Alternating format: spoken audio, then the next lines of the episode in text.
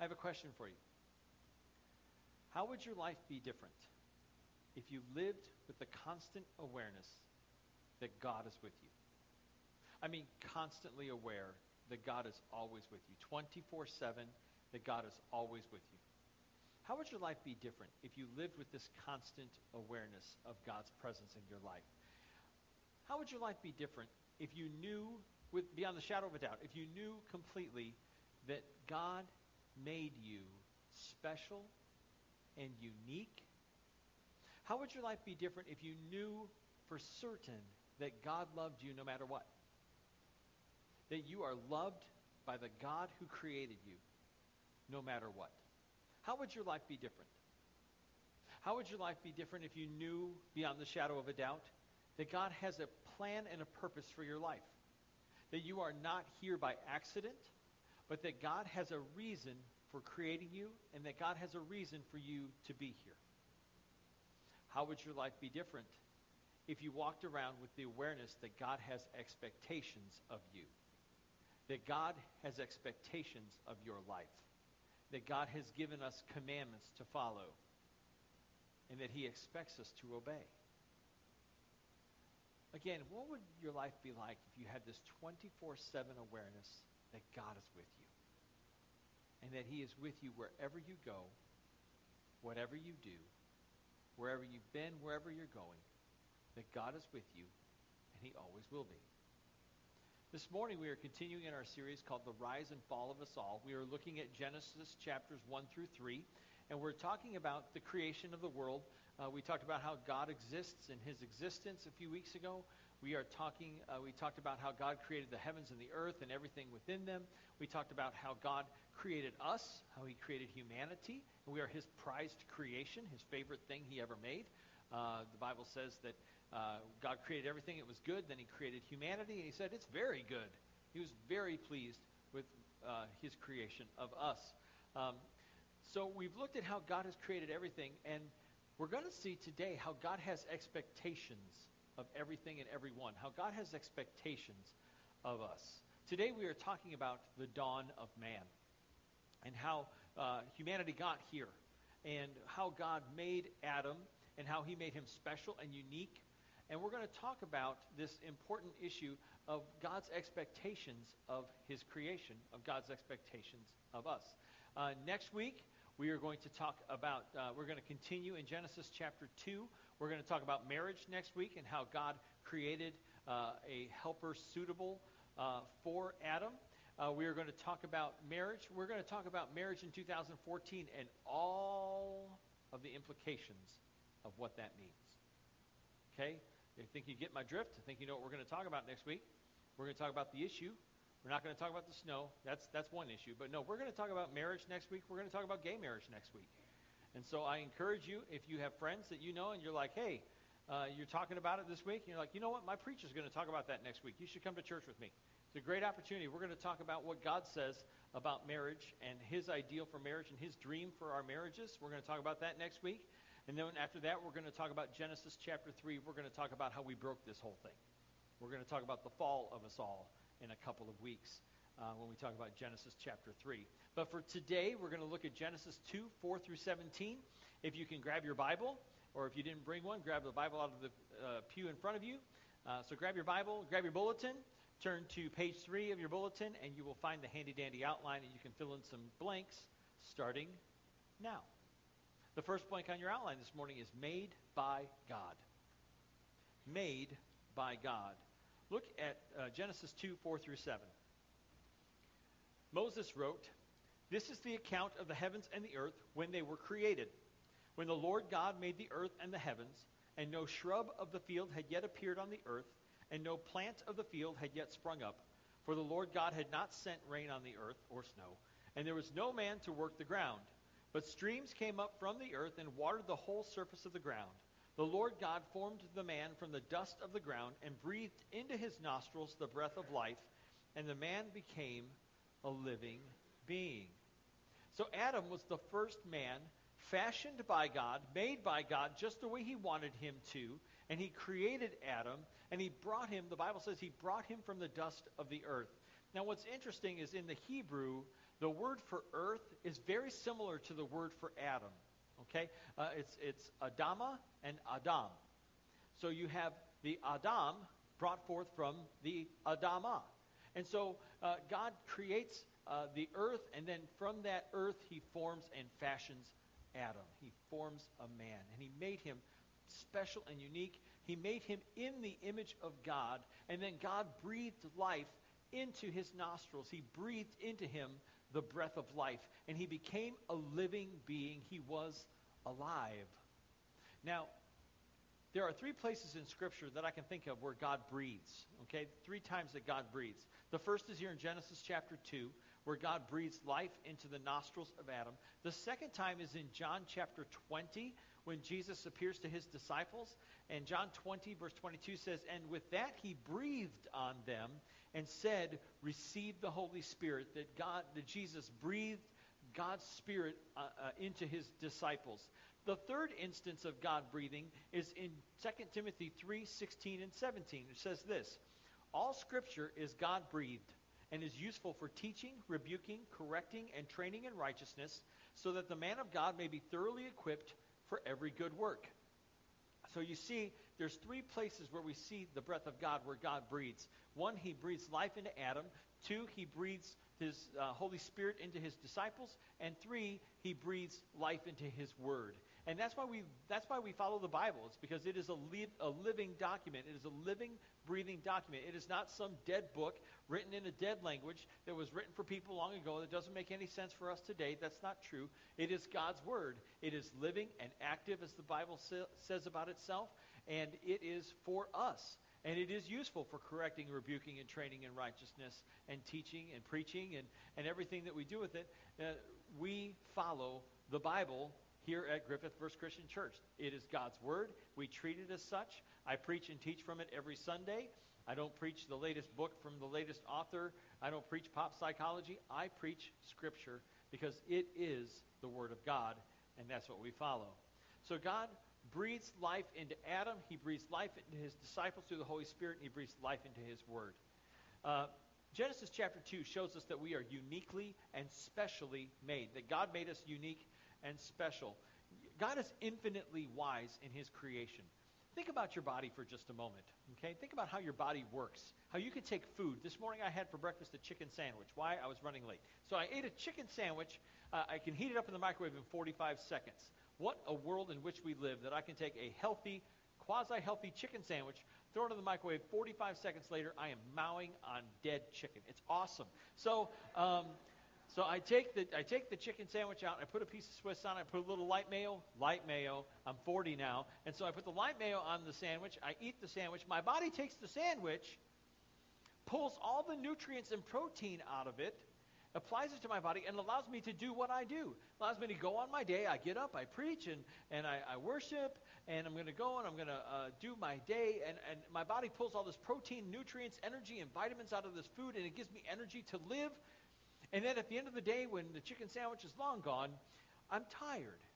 And my body lets me sleep. Oh, I love sleep. I'm a good sleeper. I really am. My mom says I wasn't when I was a kid, but now I am. And I, I learned my lesson. Sleep is good. And so I sleep, and, and my body goes to sleep, and eight hours later, I wake up. And I know some of you are thinking, you get eight hours of sleep? Absolutely. I need my beauty sleep. But I sleep for eight hours a night, and I get up and I got energy to go. And when you're keeping up with the seven year old, you need all that energy. You need more than one chicken sandwich a day. So the body is amazing how God can do all these things. And how did it all start? Two little cells. Two little cells came together, and through the process of rapid mitosis, became me. Me. Excuse me. And so God made me special. He made me unique. He made you special. He made you unique. And he, he created it in infinite wisdom. Listen to this. This is great. From Psalm 139, verses 13 and 14. Psalmist wrote, For you created my inmost being. You knit me together in my mother's womb. I praise you because I am fearfully and wonderfully made. Your works are wonderful. I know that full well. That God created us. God knit you together in your mother's womb. He made you just the way he wanted you. He knew what color your eyes would be before you were born. He knew what color your hair would be before you were born. He knew the day you'd get your first gray hair. And some of you thinking, I don't have gray hair. Uh-huh. Yeah, you and L'Oreal know that secret, right? Just for men. Uh, but God created you and made you unique and special. And He created you just the way He wanted you to. And it began thousands of years ago, thousands of years ago, when He took some dirt, He took some dust, and He formed the first man and breathed life into his nostrils. We are God's prized creation. Like I said earlier, He made us, and when He made us, He said that we are very, very good. And what did we do? We broke it. We sinned against Him. We broke His commands, and we sinned against the one who made us. We'll talk about that in just a little bit. And so, what did God do? He sent His Son Jesus to be our Savior. He sent His Son Jesus to die for our sins. He sent His Son Jesus so that we could be forgiven. So, all the things we've ever done can be washed away in the blood of the Lamb. That God sent Jesus to be our Savior and our forgiver and to die for our sins. Notice, God did not send Jesus to die for animals. Okay, you love your wiener dog, and so does God. But God did not send Jesus to die for your wiener dog. God sent Jesus to die for you. God did not send Jesus to die for the angels. God sent Jesus to die for you. And he sent Jesus to die for me because we are his prized creation. We are the thing he loves most. We are his favoritist. You are God's favorite, and so am I. He likes us the most. He loves us the most. All the way. All the way. We God sent Jesus to die for humanity and to save humanity because we can't save ourselves. You are special and you are unique and you are loved by the God who made you. You are loved by the God who created you. The point of this part of the story is that God is a loving Father and Creator. God is a loving Father and Creator. The second blank on your outline is placed by God. Placed by God. Pick it up in verse 8 of Genesis 2. Now the Lord God had planted a garden in the east, in Eden, and there he put the man he had formed. And the Lord God made all kinds of trees grow out of the ground, trees that were pleasing to the eye and good for food. In the middle of the garden were the tree of life and the tree of the knowledge of good and evil. A river watering the garden flowed from Eden. From there it was separated into four headwaters. The name of the first is the Pishon. It winds through the entire land of Havilah, where there is gold. The gold of that land is good. Aromatic resin and onyx are also there. The name of the second river is the Gihon. It winds through the entire land of Cush. The name of the third river is the Tigris. It runs along the east side of Ashur. And the fourth river is the Euphrates. So God created a special place to put his prized creation. He planted a garden, and then he took Adam and he placed him in this garden this place where he wanted him to be. It is a beautiful, abundant place that he created for him. The Hebrew word for Eden literally means luxurious or delight. That it means luxurious or delight. That God created this luxurious place for Adam, full of abundant goodness. And he created this delightful place for him in which to live. It was a very special place a garden of delight designed just for Adam. And he put two trees in the garden. And I think to myself, why? Why put two trees? Why does that second tree have to be there? The tree of life was one tree, and the tree of knowledge of good and evil was the other tree. And the tree of life was the, was the tree that sustained Adam. And God told Adam, You can eat from any tree in the garden except one. Don't eat from that one tree. Pomegranate tree, go crazy. Pineapple tree, eat it till your lips burn. Anybody, anybody get the lip burn from pineapple? Yeah. Coconut tree, sure, go crazy. They'll fall off. You know, crack them open, drink the milk. You're, you're great. Eat from any tree you want, except the one. Do not eat from the tree of the knowledge of good and evil. So the tree of life had the fruit that sustained Adam. The tree of the knowledge of good and evil had the fruit that could either perpetuate Adam's innocence or completely destroy it. And Adam made the wrong choice. We'll get into that in a couple of weeks. But God created a very special place because he loves his creation. Remember what Eden means? Did you write it down? You can write it down now. Eden means luxurious or delight. Luxurious or delight. It is finer than the finest hotels in Paris or New York City. It is more luxurious than the best suites reserved for the highest of high rollers in Las Vegas. It is more, uh, it is greater than any all-inclusive result in the Caribbean or Caribbean, however you prefer to, to uh, pronounce it. But it was designed by God just for Adam. Could you imagine God designing a place just for you? It would be amazing. And that's what Eden was. It was amazing. It was literally paradise. God created paradise just for Adam. It was a place where God and Adam could have fellowship, where they could walk together and talk together, and they could spend time with each other. God took good care of Adam, and he gave him just about everything that he needed up to this point. But there was one more thing he needed. We'll talk about that next week. But the point of this part of the story is that God is a generous provider. God is a generous provider. The third blank on your outline is given purpose by God. Given purpose by God. Look at verse 15.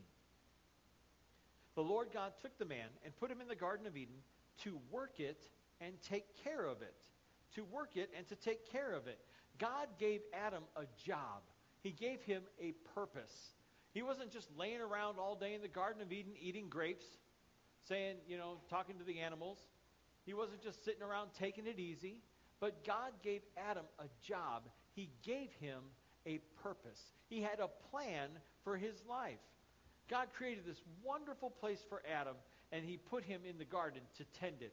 Uh, the Hebrew word for work it, there uh, in uh, Genesis 2.15, where it says that he put him in the garden to work it, the Hebrew words, uh, Hebrew word for work it literally means to serve.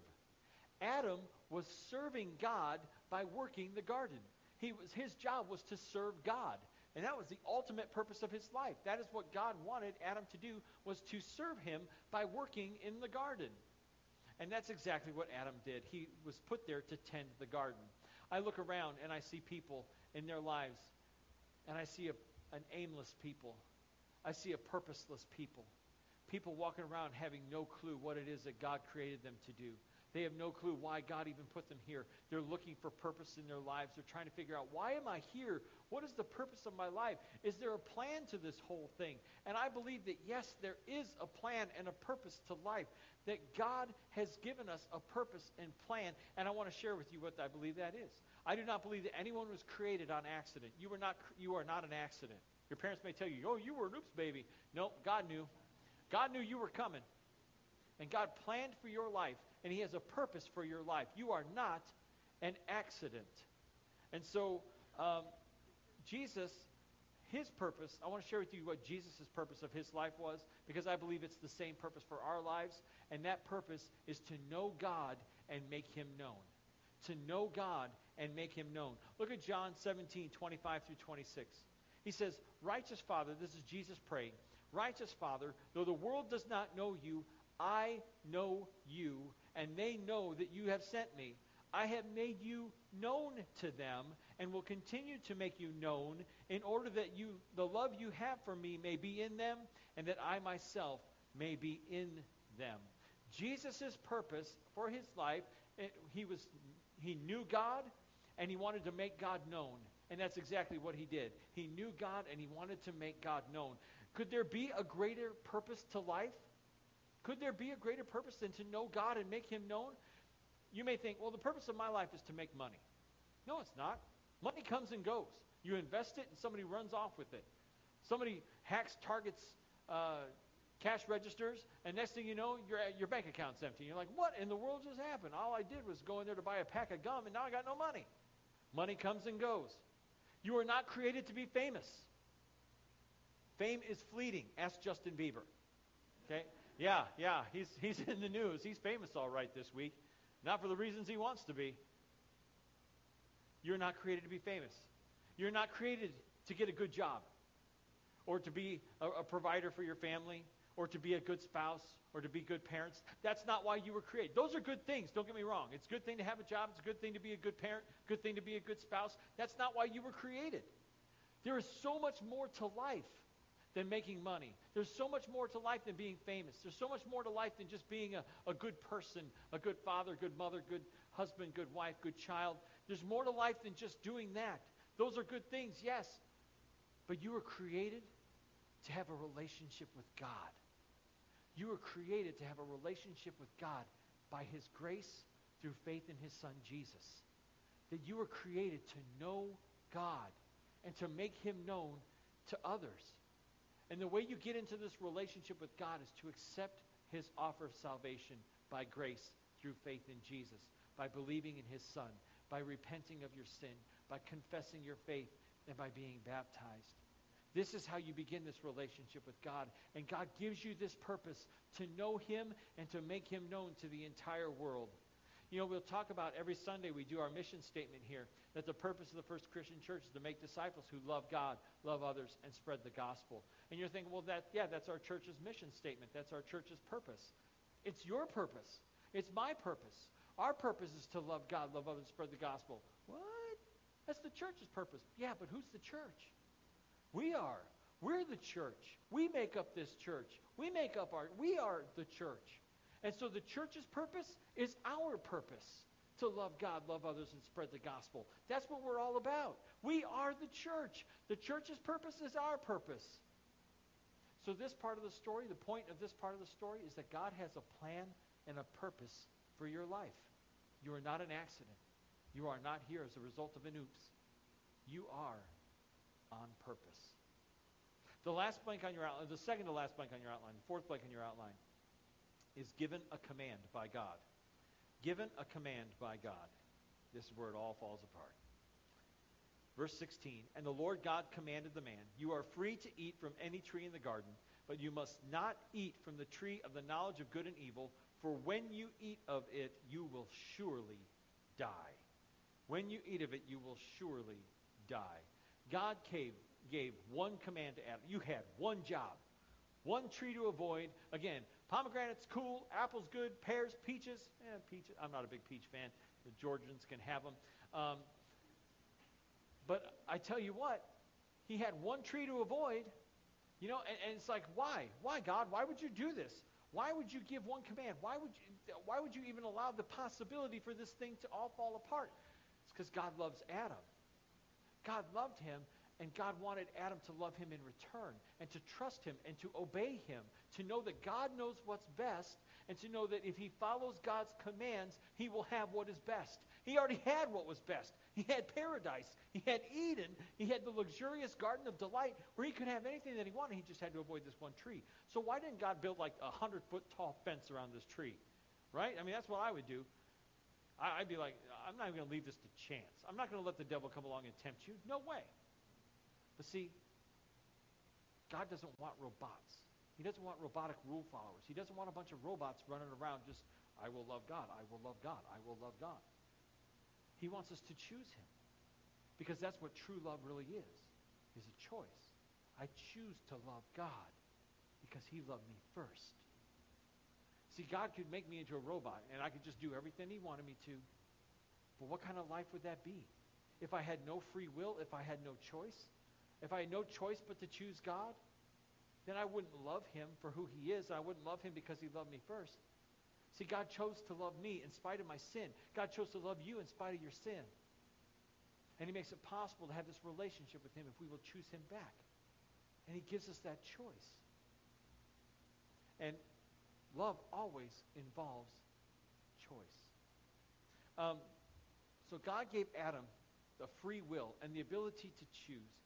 And he could either love God by obeying him or he could reject God in disobedience. He was given the instructions and he was told the consequences of his actions should he choose to disobey. It reminds me of another passage of Scripture in Deuteronomy chapter 30. I have it saved here in my uh, Bible. And uh, if you want to turn to it, it's Deuteronomy 30, verses 11 through 20. Deuteronomy 30, 11 through 20. And I want to read this for you if you want to read along. It's in Deuteronomy 30, verses 11 through 20. And this is Moses talking to the people as they're getting ready to enter into the promised land. He says, Now what I am commanding you today is not too difficult for you or beyond your reach. It is not up in heaven so that you have to ask, Who will ascend into heaven to get it and proclaim it to us so that we may obey it? Nor is it beyond the sea so that you have to ask, Who will cross the sea to get it and proclaim it to us so we may obey it? No, the word is very near you. It is in your mouth and in your heart so that you may obey it. See, I set before you today life and prosperity, death and destruction. For I command you today to love the Lord your God, to walk in his ways, and to keep his commands, decrees, and laws. Then you will live in increase, and the Lord your God will bless you in the land you are entering to possess. But if your heart turns away and you are not obedient, and if you are drawn away to bow down to other gods and worship them, I declare to you this day that you will certainly be destroyed. You will not live long in the land you are crossing the Jordan to enter and possess. This day I call heaven and earth as witnesses against you, that I have set before you life and death, blessings and curses. Now choose life, so that you and your children may live, and that you may love the Lord your God, listen to his voice, and hold fast to him. For the Lord is your life, and he will give you many years in the land he swore to give to your fathers, Abraham, Isaac, and Jacob. That God gave his people commands and he expects us to obey. And to obey is to live life in which God delights.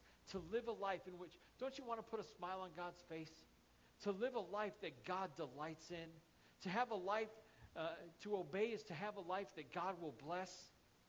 That God will bless us because of our obedience. That if we will do what he asks, if he will do what he commands, he will take delight in that life and he will bless that life. To obey is to have a life and to have blessings. To, to disobey is to have a life in which God does not delight. To disobey is to have a life uh, that God cannot bless. And, and what is the promise that Moses gives to the people? That if you will obey, you will have blessings in life. If you disobey, you will have death and destruction. God is big, and God is powerful, and God is mighty and strong, and He is awesome. And I I shudder to think at what kind of destruction God could bring into my life if I choose to disobey him. I don't want that. I don't know anybody who does. We are called to obey him. And to obey is to have life. In 1 John chapter 5 verses 1 through 3, John wrote, "Everyone who believes that Jesus is the Christ is born of God, and everyone who loves the Father loves his child as well. This is how we know that we love the children of God, by loving God and carrying out his commands. This is love for God, to obey his commands. To obey his commands. It talks about being a child of God. God is our Father and our Creator, and He can tell us what to do. He is in charge. It's His world. We are His creation. He made us, and He knows us best. In our membership class, Albert will talk about the Bible being an instruction manual, and he uses this illustration. I'm going to steal it from him now. How many of you have a snowblower? How many of you wish you had a snowblower? or a bigger snowblower? There you go. Um, how many of you, when you got your snowblower, how many of you read the instructions? Good on you. Good on you. Very good. Very good. Of course you did, right? I mean, the, the instruction manual is more than just a, a few opinions of, based on the manufacturer's recommendations. It's not just a, some suggestions that the manufacturer makes that, oh, you might want to think about doing this. No, the instruction manual is very clear. If you don't do this, your snowblower will die. Okay? And, and uh, for example, okay, a two-cycle engine. You have to mix what two things in a two-cycle engine? Gas and oil. You got to mix gas and oil. Do you know what happens if you do not put oil in with the gas? Your engine will seize up, and you will have no more snowblower. And you will need two things.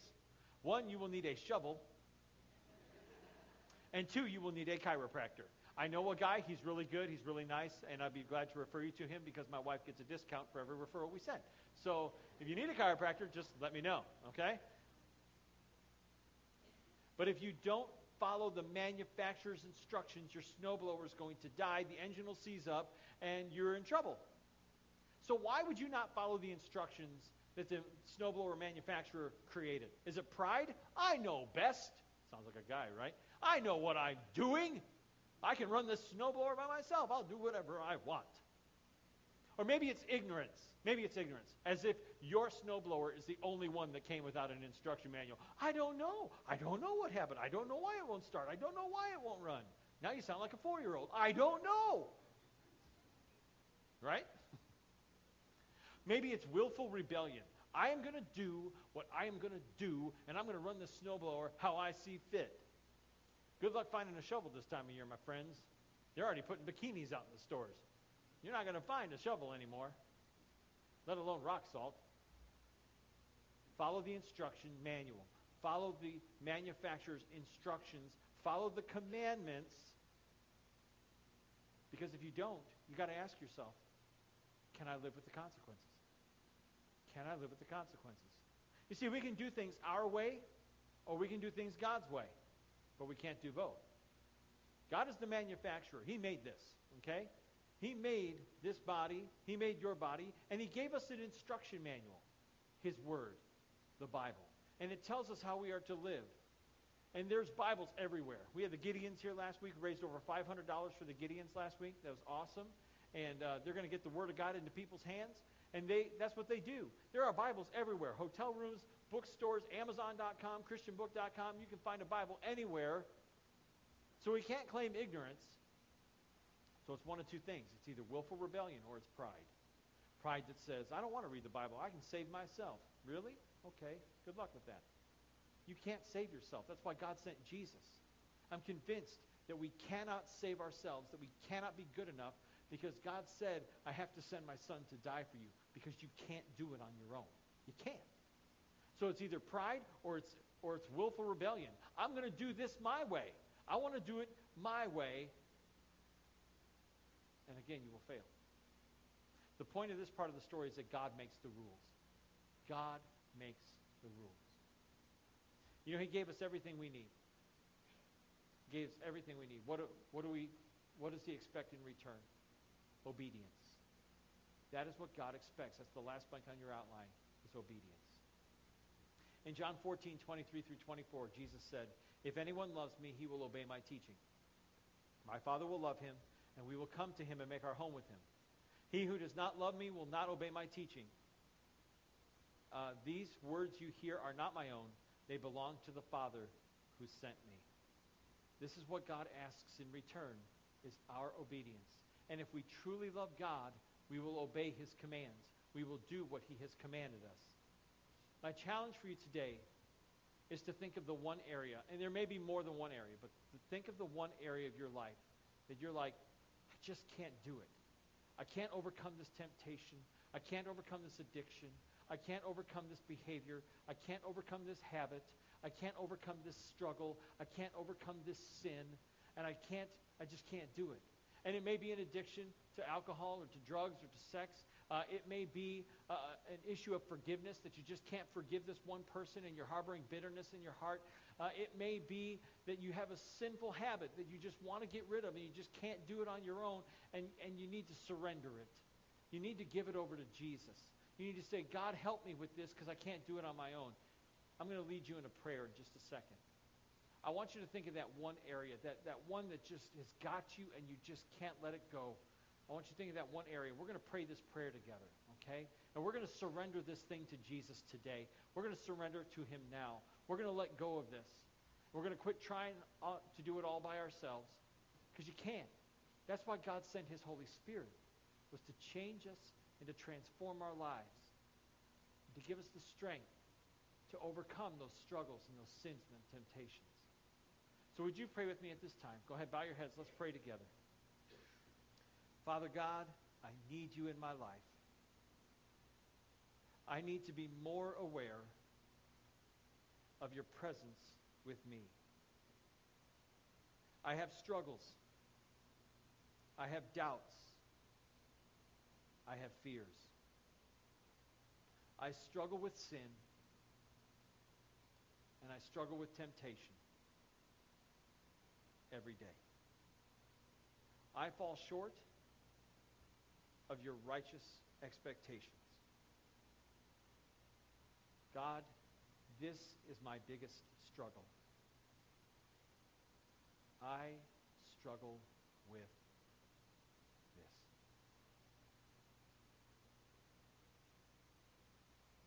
God, please give me the strength to overcome this sin by your mighty power. Fill me with the knowledge of your presence in my life. I ask this in Jesus' holy name.